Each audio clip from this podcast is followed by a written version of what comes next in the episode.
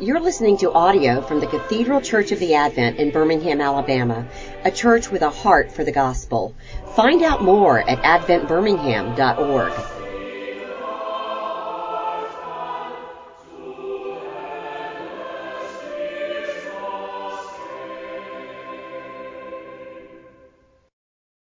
So I think I know everyone except if I haven't met you yet, I'll come and see. i am looking forward to meeting you. I'm so glad you're here this morning, bright and early, dark and early. It's still a little dark out. Um, and uh, I, if you don't know, I'm one of the ministers at the Advent, and I'm the director of women's ministry. And in preparation for this program year, as I was praying and discerning about who would come and speak to the women. And I always ask Gil Cracky, uh, because he often will know the Lenten lineup by the summertime before the Lent that is going to happen. And I'll often ask him for the spring and say, okay, Gil, who do we have that's coming through? And when he told me everyone who was coming through, I, it was a no brainer for me. I just knew that we needed to have Justin come and speak to us as women. Um, yes, he is. He's one of those men who really understands women. He is married and has three daughters. Is that two daughters? But I'm sure sometimes it might feel like three. But he, um, but. but he's also um, he's written so many books on theology and church history so he's so grounded and rooted in the gospel and in scripture. But then he also is so aware of some of the things that we as women deal with that um, that men don't deal with and some of really some of the heartbreaking things that we as women deal with. And so that's one of the reasons i wanted to make sure that we had an opportunity to hear from him. Um, so i'm so excited to have him here. He's a great friend and a great leader in our church um, for these days. Days. So, um, so Justin will be up in just a minute, but um, I just also want to announce while I've got your captive attention that we do have another event coming up in August. Will be our next big event. August 24th through the 26th is our women's retreat. If you haven't ever come to the women's retreat, I want to encourage you to make make an effort to come this year. You're going to enjoy our speaker. Um, our speaker is going to be Mary Zahl, and she's going to come and speak. Yeah, I know. Isn't that great? She's going to speak to us on listening to God, listening to others, and listening to ourselves. So it's going to be a great time of fellowship and learning, a time of fellowship with the Lord and fellowship with each other. So don't miss out on that. There will be more news to come about that um, soon. Yes, August 24th through the 26th. Uh, we're going to have to tomorrow, I think. we'll see. Word is out. I. I know. It's well, I, we'll do the save the date, but we probably won't till after Easter at least. But um, it'll take a little bit for Anita to get that set up. But yeah, stay tuned. Yes. I'm keeping my phone. Oh yes, of course. Um, well, so with that in mind, let's uh, give Justin a warm welcome.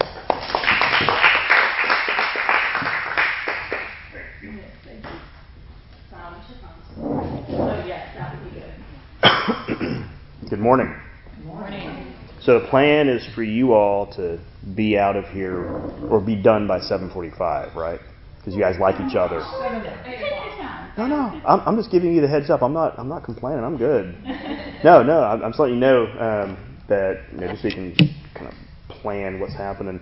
So we're looking at like you know 20, 15 minutes of me, and then also some Q and A if it pops up. Feel free to um, dive in if there's any comments or questions to us along the way. Um, and so thank you for the opportunity to do this. And um, I mostly, um, well, I like my mom, so that helps. I have a sister, uh, that helps. I'm married to a woman who, the reason we've written the books we've written is because when we were dating, she was working at a sexual assault crisis center. So we would go on dates, and I'd I was teaching at the University of Virginia, and I'd tell her about some class I was teaching and grading papers, and then she would tell me a horror story about going to the hospital to do sexual assault uh, crisis intervention advocacy work. And then when we got we got married, she became a case manager for a domestic violence shelter. Uh, so we've written books on sexual abuse, domestic abuse, and child sexual abuse prevention. And so those are three books we've written together. So when we go together, like at a dinner party, and it's hilarious because people are like, "You guys write books? Tell me about that. Or spirituality? What is it?" We're like, oh, "Abuse," and we go into it. Um, as you know um, from either personal experience or the person next to you, or someone in your family, the, the levels of the, the prevalence of abuse is through the roof. One out of four women and one out of six men are or will be victims of sexual abuse. And I'm one of those guys, so I kind of get it. I remember when I was, uh, I think I was 10 or 11. It was an extended family member. Um, so I'm one of those six. But if you just think through that, I mean, the either it's, it's basically for every human. It's either them or someone in their family that they love deeply. Um, but I'm also not here to talk about just the and one out of one out of uh, five women and one out of 20 men are or will be victims of domestic abuse or inter, uh, intimate partner uh, abuse. But I'm not only talking about the extreme deep end of suffering. That's that's uh, it, what ends up happening is we hear about those stories and we go, well, whew, that's like the varsity version of suffering. I only have like JV suffering. and then we start kind of doing this spectrum scale on suffering as if the suffering that you're experiencing, if it's not that, doesn't count. And so I want to make sure the uh, one of the and this is how like just pain works. One of the worst things you can actually experience is ongoing chronic low level pain. That's what will actually drive you into a darker depression than intense pain. And, and so um, the, the kind of uh, distorted self image pain that lurks for decades, that'll grind you down. Uh, the pain of fractured relationships can grind you down. So I don't want, you know, it is helpful just to kind of have a sense of, okay, this the speaker guy kind of gets that experience that would be miserable. But it's not just the the deep end varsity version of suffering. It's everywhere in between. It's the sense of failure you feel as a parent. That was a big one for me. I have an impulse of being a, uh, a shaming. Um, since it's recorded, I will edit myself. Jerk. I can default to seven and nine year old girls with shame or I look at my, they can't even, they pick it up. They're like, what's that look for? And I'm like, they're calling me out on it. And, and it, I apologized once to them, and now they expect it all the time. I've trained them. So, um, wherever that sense of disgrace is, is what I want you to connect with. Because I want to connect the dots between the grace of God found in the person and work of Jesus and the disgrace that we actually feel throughout life. That's the key for us. And there's a quote from J. Gresham Machen. That's really helpful for us, I think. Jesus is our Savior not by virtue of what he said, not even by virtue of what he was, by, by what he, but by what he did. What that's saying is, yes, Jesus is God. But his being God uh, is helpful, but that's not, the, that's not the point in the middle of our suffering, what we need from our rescue. And his teachings were marvelous, but it's not just his great teachings about you know, what the Christian life would look like or being a disciple. It's by what he did in his perfect life, death, and resurrection. So he's not our Savior. And, and J. Gresham Machen is, um, he's, he's like the most orthodox, evangelical, gospel centered guy. Like he's the guy, he's like the grandpapa of gospel theology. So when he's saying this, he's not like a closet liberal who's trying to undermine, you know, the work of Jesus. Jesus is Savior not by virtue of what he said, not even by virtue of what he was, but by what he did.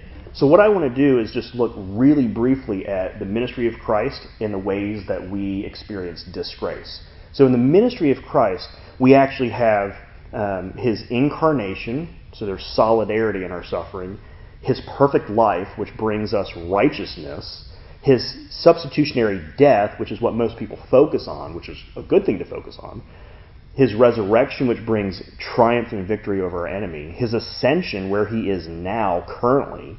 Like our ministry with Christ is that he's the ascended Lord who intervenes and mediates, and or inter, he's our intercessor, advocate, and mediator right now. And then he's coming again. So he's going to bring justice. There's a whole lot in the life and ministry of Christ that we miss out on because we only focus exclusively on cross and resurrection. Let me tell you a story about how this works out. There's a woman that I did pastoral counseling with, which is a big difference, and uh, because I'm not a therapist. But she had one of she had a pretty pretty intense story, and the first time I met her, I the one point I just wanted to make was you were sinned against. It was a crime and you were sinned against. Because she was telling me her story and she said, "Well, I know I'm forgiven." And I said, "Well, you're forgiven, sure, but you don't need to be forgiven for that." that was a sin and a crime. So I actually went and just got the law. I mean, just read the law to her. And I was like, just to show her it was, you know, someone made it committed a crime against you. And then I said, that's also a sin. She got so angry at me. And the response was, I've never had that response. Usually people kind of go, oh, finally someone called it what it was and acknowledged it. And they kind of just, there's, there's comfort in that. She got aggressive. and she was at a point where um, she couldn't actually talk to other people. She would actually write in her journal. Our, our sessions would last three hours. She would write in her journal and read me chunks from her journal and not make eye contact. There was that much shame and pain going on in her life. So when I, when I said, You didn't do anything, she looked up and said, Don't take it away from me. Okay, what do you mean? What's going on here? Like, I don't understand. I'm, I'm clueless. And she said, uh, The cross and resurrection is where there is grace of God and the forgiveness of sins. It's great theology, right? That's what we want to hear, right? in the cross is forgiveness of sins.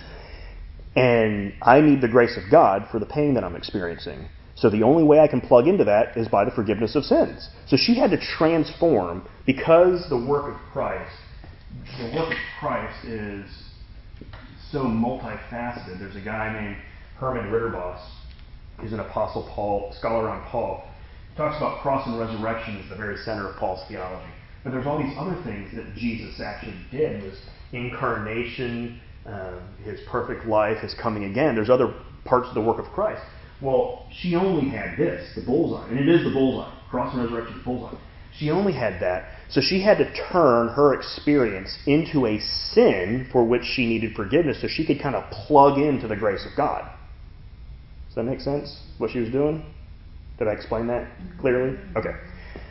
So what happened when I started telling her, you don't need forgiveness for that, I basically unplugged her from the grace of God. And she was just kind of left floundering like, well, how do I get the grace of God?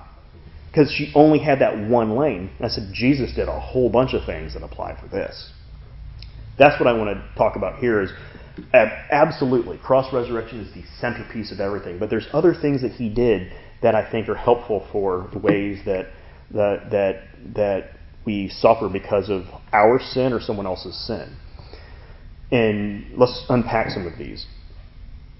One of them is um, distorted self image. It's also known as low self esteem, but distorted self image sounds a lot more um, honest. low self esteem sounds like I don't think I'm special enough, and it's way more than that. And I think this is a central issue for a lot of people, uh, not just those who have suffered abuse. And the, the kicker here, uh, for those that have a distorted self image, for me, anecdotally from just pastoral experience, it's the perfect life of Christ that brings his righteousness. We believe that our sins have gone to Christ, and that's where we're forgiven because uh, he's paid the penalty for our sins, right? But he also lived a perfect life, and his perfect life is attributed to us. We're actually called righteous and pure and perfect. And so it's the active obedience. So on the scheme, when I started telling her about the perfect life of Christ, wherever that, I mean, I'm just pointing to a level here, but the perfect life of Christ, I was like, you feel, how do you feel about yourself? I feel filthy, disgusting, stupid, broken. She went through the list. Become, I mean, make your list. I can make mine. Um, I have a leadership coach. That's, you know, something I, since I do leadership development, and my leadership coach went through my profile, and he was like, Justin, man, your your understanding of your need for encouragement is about as high as it could be. You know you need encouragement. Other people think you don't need anything. Like you present like you don't need. He's like, which is good because you're not like a needy leader going around going, encourage me, encourage me. So the bad thing is, is you basically think that you suck all the time. I'm like, yeah. He goes, well, that's not livable. He's like, I need you today to go tell your wife and your boss you need encouragement. I was like, okay. So, I mean, this is the next thing I was going to do. He's like, just pray about it first, man. Like, chill out a little bit. Um, he's like, but but think, I mean, all the way down to that, like the uh, the way that we hide our sense of need of just basic encouragement. Well, why do I need that? Because there's another voice, a self-critical voice, just always going on, the voice of condemnation. Um, in in uh, in kind of pastoral care therapeutic world, there's uh, the there's a thing about positive self statements. Have you heard about these things? It's the I'm, I'm smart enough, good enough, and people like me, that kind of stuff. If you have low self esteem or distorted self image, you're supposed to um, assure yourself with positive self statements. So, what you do is you find if I feel ugly, you tell yourself you're beautiful. I feel stupid. No, you're smart. If I feel unaccomplished, you've done important things. You, you kind of just tell yourself things that you need to hear. Positive self statements. There's this is not Christian research. This is just normal psychological research. Positive self statements don't work for anyone except for one group of people, and it's narcissists because they actually believe it. Positive self statements actually are uh, horrible because what they do is they spike your sense of self worth, and then after you get a little jolt, it's like getting the caffeine jolt, and then you crash you get your little caffeine jolt, you get a little emotional boost, and all of a sudden you realize, oh, I'm the only person saying this to myself.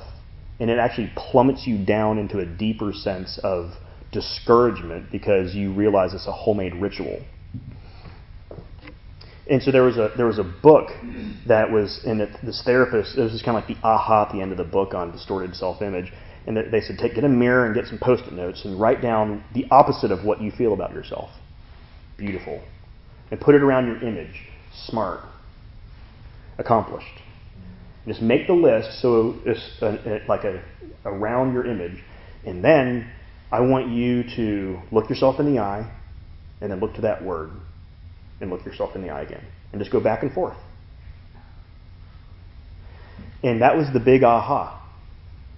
That's the same thing. All that does is reinforce nobody else is even saying this to you. You're so pathetic that you have to say this to yourself. And you're the only one saying it. Counter that. Now, that's sad, but even the best that you could come up with is smart, accomplished, beautiful, clean. Think of what the Bible calls us if you're in Christ pure, perfect, holy, righteous, without spot, blemish, or wrinkle. That's way better than something you could make up. That's, so, that's scandalous. We're like, well, what are the words that the New Testament uses for you in Christ? Pure, pure, perfect, righteous, holy, without spot, blemish, or wrinkle. And the reason we say that is because of the perfect life of Christ. It's not his cross. His cross gets us forgiveness. His perfect life, where he fulfilled the law, of perfection and righteousness gets given to us. It's attributed, it's, it's into our identity account. Uh, so, for the distorted self image, wherever you have it, I want you to see that you are called what Jesus actually was. And we, that's way better than whatever your husband or daughter or friends can tell you about you. Those, that's important. I still need to go tell my boss and wife how needy I am for encouragement. Uh, but the bigger encouragement is not only what I would say to myself, what someone else would say to you, but what God has said to you because of the ministry of His Son. That's distorted self image. Let me give you another one, which I think is powerful for, um, I've seen that has been powerful for women and also powerful for men. It's very similar, but different expressions of it, is shame the amount, the way shame works out is uh, it's been called the hemorrhage of the soul. It's suffocating and exhausting, um, and it's usually shame frequently goes along with sins that have been done to you.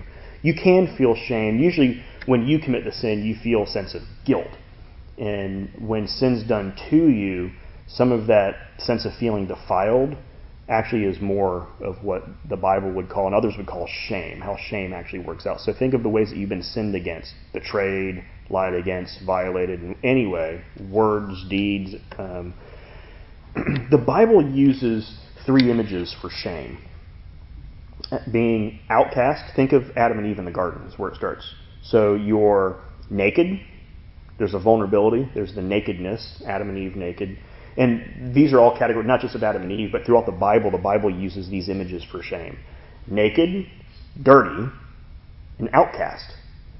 When the Bible talks about shame, so Adam and Eve were naked and they weren't they weren't filthy, but they were kicked out of the garden.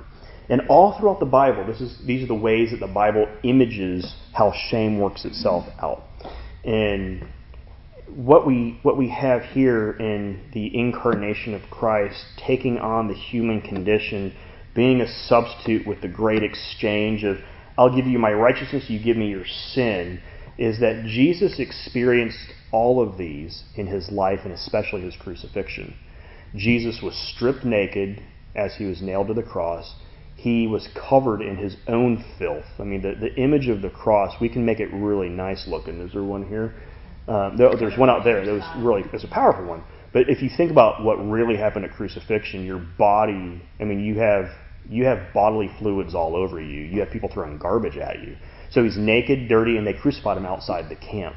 Jesus basically took on all of the effects of shame so we could then have all of those changed. So, because our experience is naked, dirty, and outside the camp, Jesus said, I'll take your nakedness, I'll take your filth, and I'll be the outcast for you. In exchange for that, I'm going to clothe you in my righteousness, I will clean you by my blood, and you're now adopted into the family of God.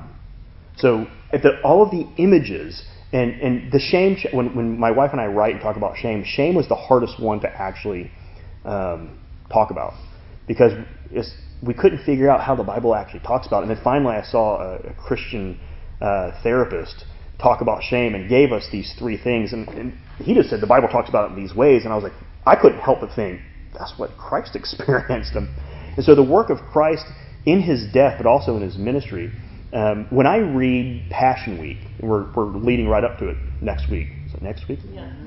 Man.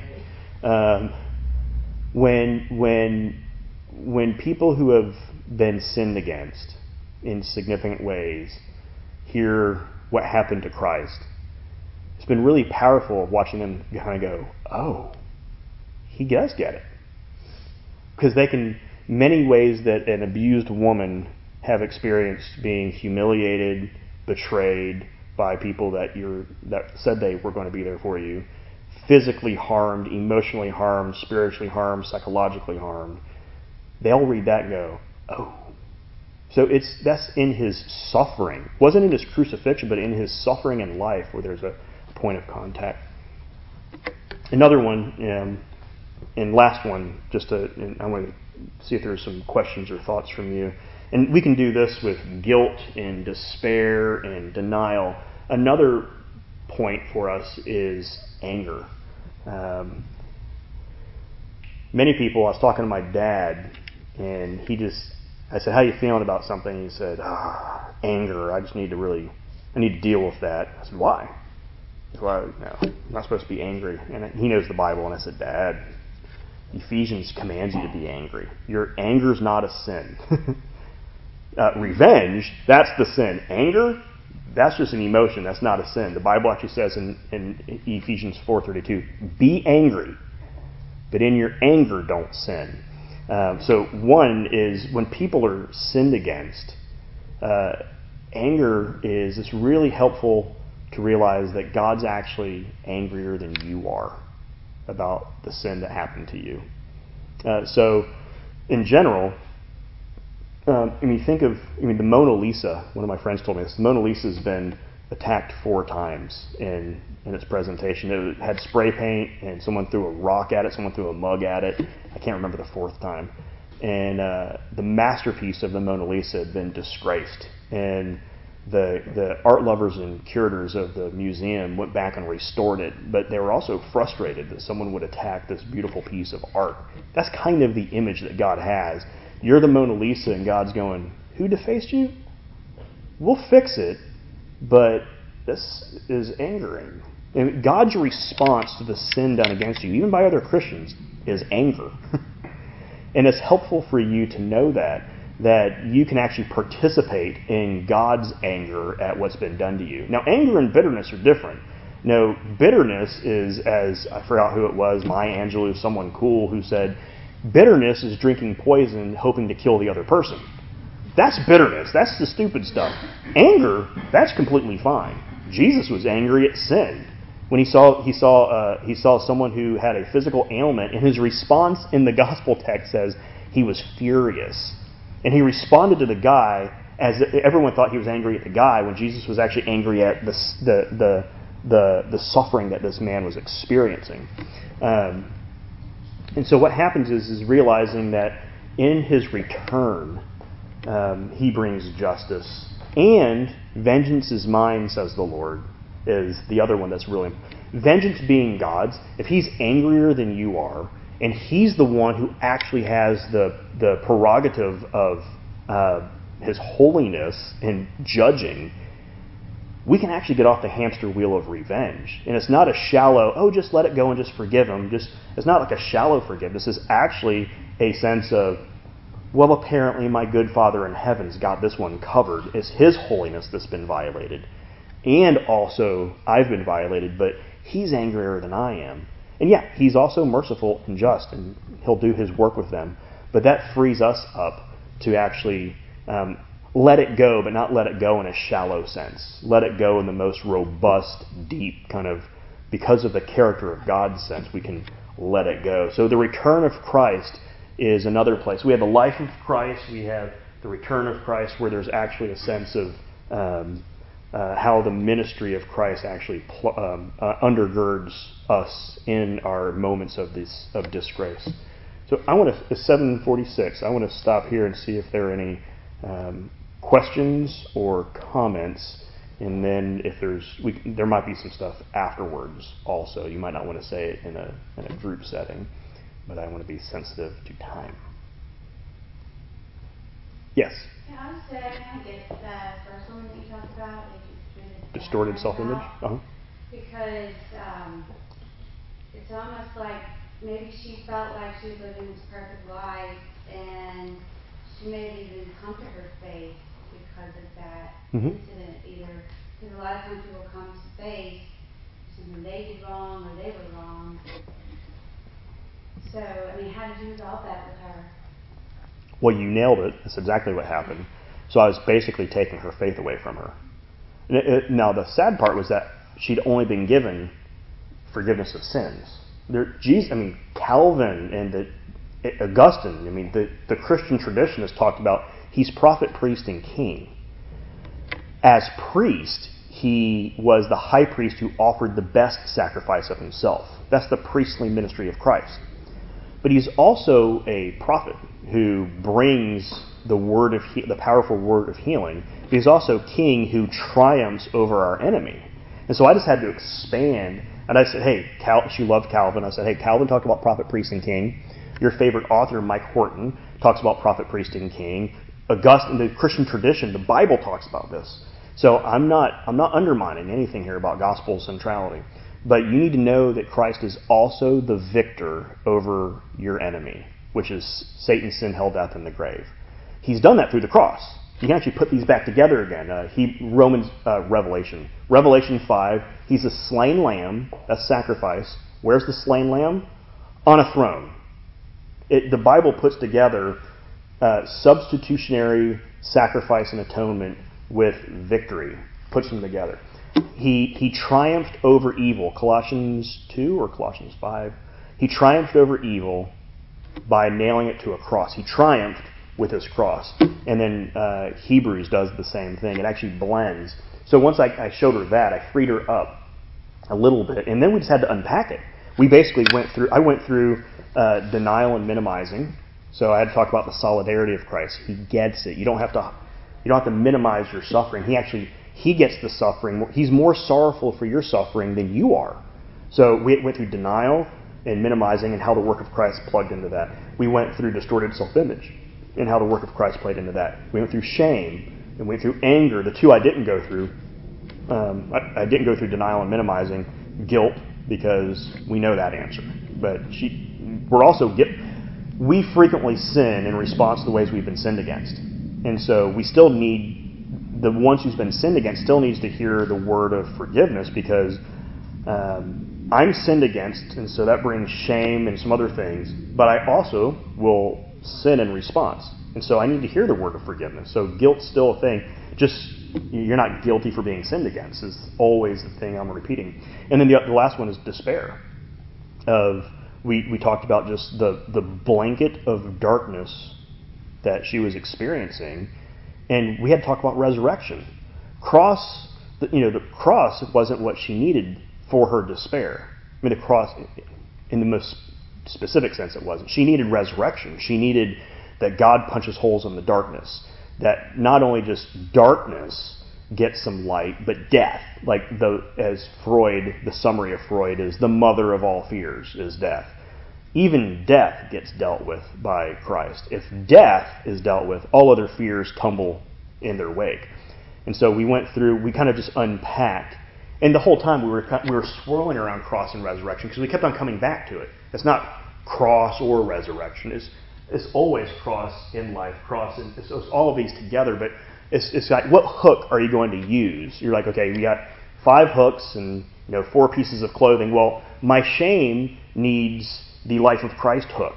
My despair needs the resurrection hook. And so it's kind of what hook are you and, and, every time I've done this, I do this in seminary classes, and we'll do it for like three hours. We'll go through the life of Christ, and I'll go through and say, hey, what are ways that we've experienced disgrace, and what's in what way does the life of Christ do it?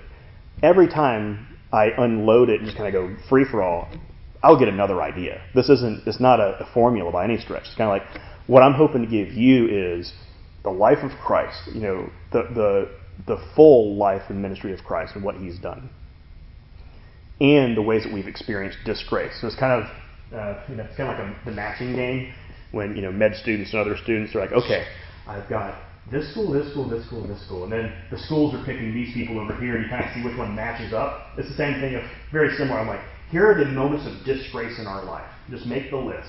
And here's the ministry of Christ, you know, incarnation, life, death, resurrection, ascension, and, and, and uh, coming again. And it's kind of like, here's this moment of disgrace this one needs this and this, but this one needs this and this.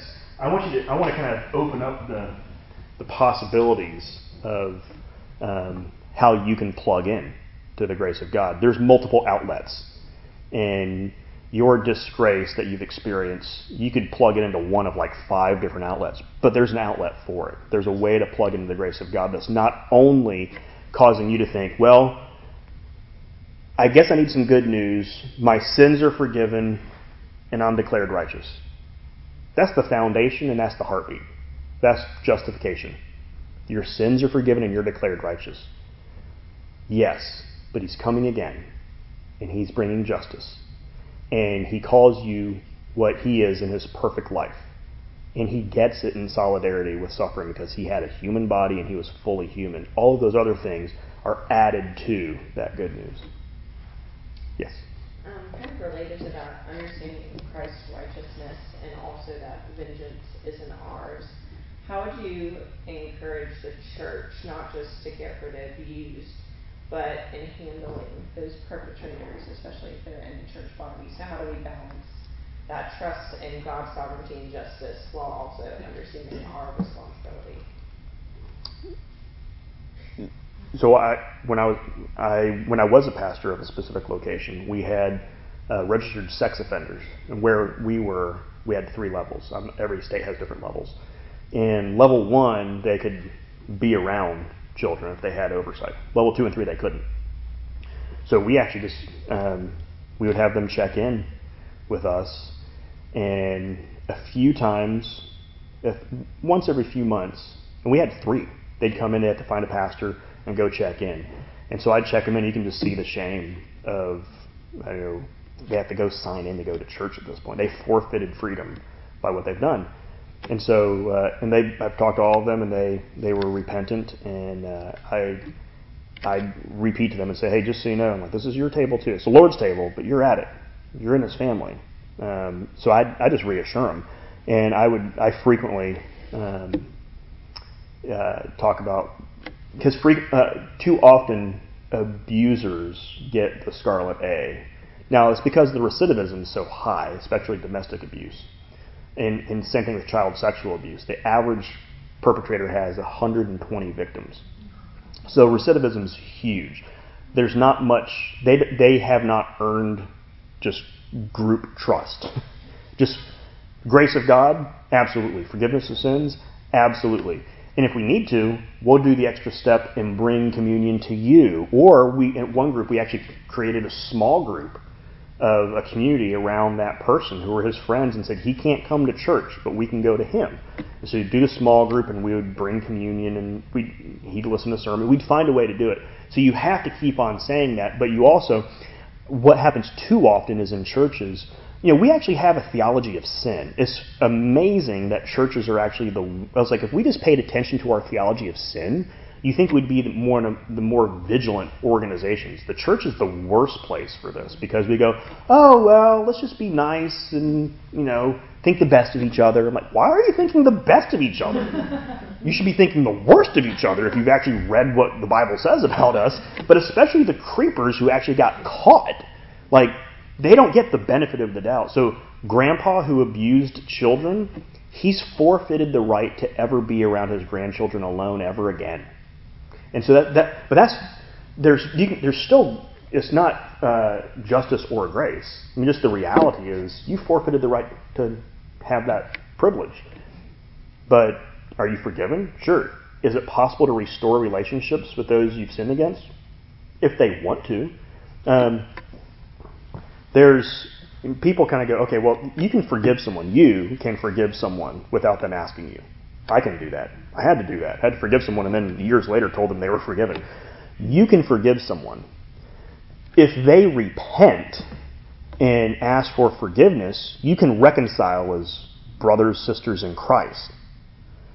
Restoring the relationship is always on the table as a possibility if the person who sinned against wants, wants it.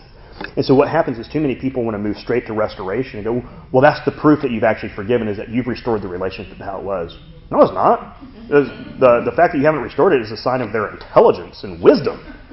That's not the lack of spirituality. So the, we're called to forgive.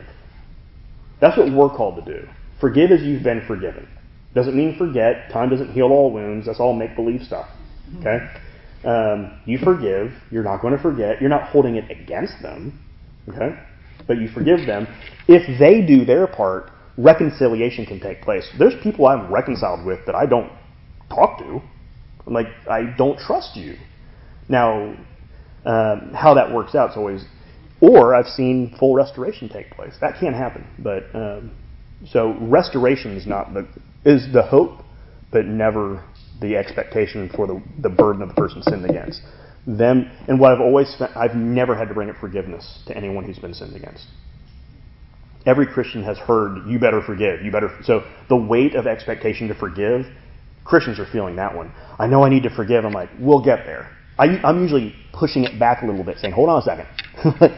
Let's explore how we've been forgiven so you actually have fuel in the tank for when you get to, I need to forgive as I've been forgiven. Let's, so I'm usually slowing down the forgiveness talk to get to the other stuff because people are like, they feel like they have to get to the forgiveness line really quickly because that's what God expects from them. I'm like, yeah.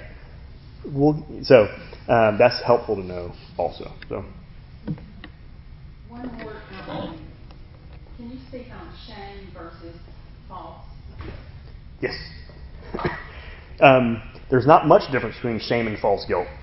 so, but what happens is um, uh, illegitimate guilt is usually how most people experience shame. They transform shame into guilt.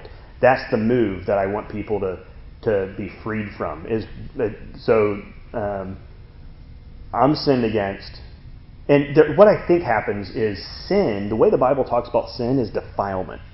Now you can actually defile yourself with your own sin, but the language used when someone's when you're sinned against is also defilement. Not that you're damaged goods, but the way sin works is sin is a defiling type of thing. So what I think people are experiencing are is just the defilement that comes from how sin works. The logic of sin is uh, sin is the opposite of the image of God. We as images of God are called to create other images of God and expand the images of God all around the world. Well, sin does the same thing. It makes evil in its own image, and it just it, so the way sin works is it kind of contaminates and defiles. And so I think people are experiencing is the defilement that comes from sin. And because most of their experience is the defilement that comes from their own sin, I think that's the category they have, and they go, "Well, I know this feeling. It must be guilt," and it's not. And there is a good shame. There's a shame that comes. There's a good way of how shame works that comes from the sins that we've committed. Like I feel that's, that's actually guilt. I think. I think. I think that kind of simpli- simple, not simplistic, is because of the sins we committed, we have guilt and need forgiveness. Because of the sins committed against us, we feel shame and need something else. But we conflate the two so much. And that's because our sin and suffering, some people come in, eh, when I talk to them, they come in talking about the sin that they've committed.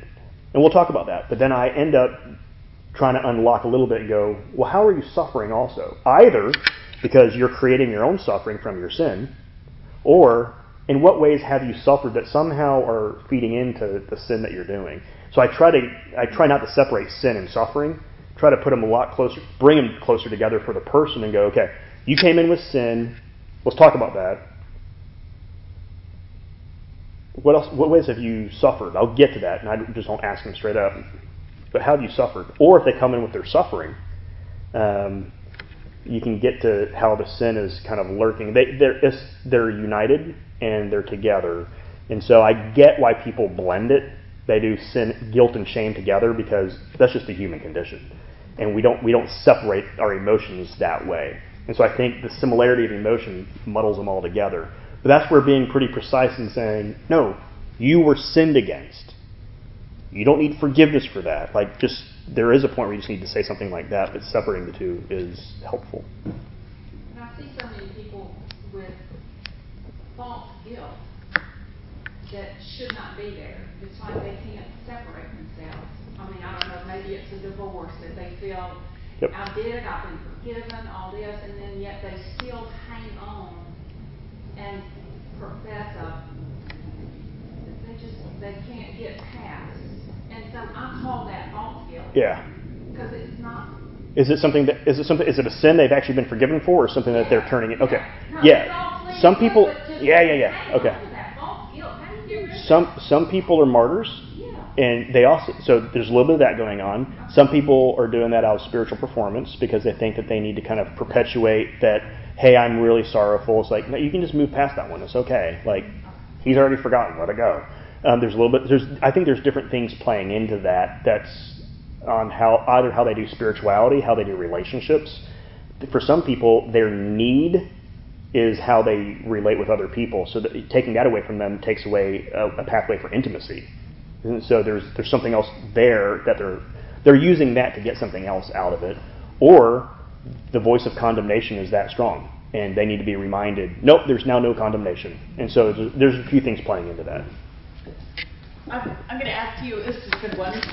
Don't you want to stick around and, um, if you'd like to stick around and ask Justin more, or excuse me, Canon Holcomb, more, Justin's fine. more questions, please do. If you'd like to have someone pray for you, even after hearing this, if this has brought something up, feel free to ask Justin to pray for you. I'd be glad to pray for you. I know our host Shirley Ann would also love to pray for you if you want prayer right now before you go to work, which is totally understandable. And finally, before um, before Justin prays for us, and I'd love for you to pray us out and bless us, um, even as you already have blessed us. But there, his two books that he's written, the one on domestic violence and the one on um, healing from sexual assault. Basically, I'd encourage you to find these online or at our bookstore. We, we have some at our bookstore, but they don't sell very well at the bookstore. So go ahead and buy them online. or if, if hearing this sparks something in you right now for you or for someone else very close to you and you need to read it today, I have a copy for you at the, at the door on that side of the building, and I want you to just take it. If you if you if this is for your third cousin that you're going to see in three weeks, go buy it online. If you need it today for you or someone very close to you, then go get it right there. No questions asked, but please do consider um, calling me. I put my card in there. Call me and we can talk about it. We can read it together. Thank you, Justin. The Lord be with you. And with our spirit. Let's pray. Holy and gracious Father, we thank you that you're both. We thank you that you're holy and what that means for us that you protect us, that you are holy and fight against Satan's sin, hell, death, and the grave, and that you are going to make all things new, and you are making all things new. We thank you that you are gracious, that you you're, you're the God whose property is always to have mercy, and thank you that in your graciousness you cover us in protection.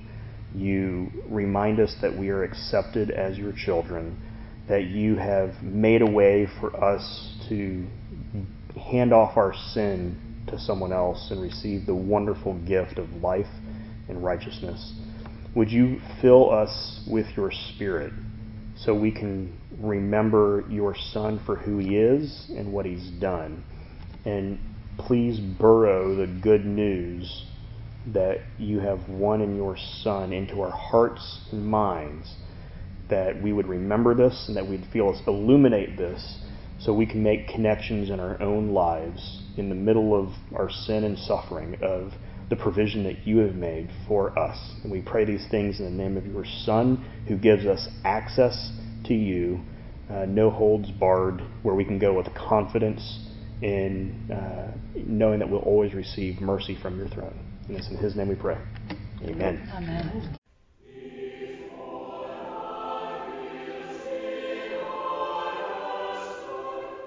You've been listening to audio from the Cathedral Church of the Advent. If you live in Birmingham or find yourself visiting, we hope you'll join us at one of our Sunday services.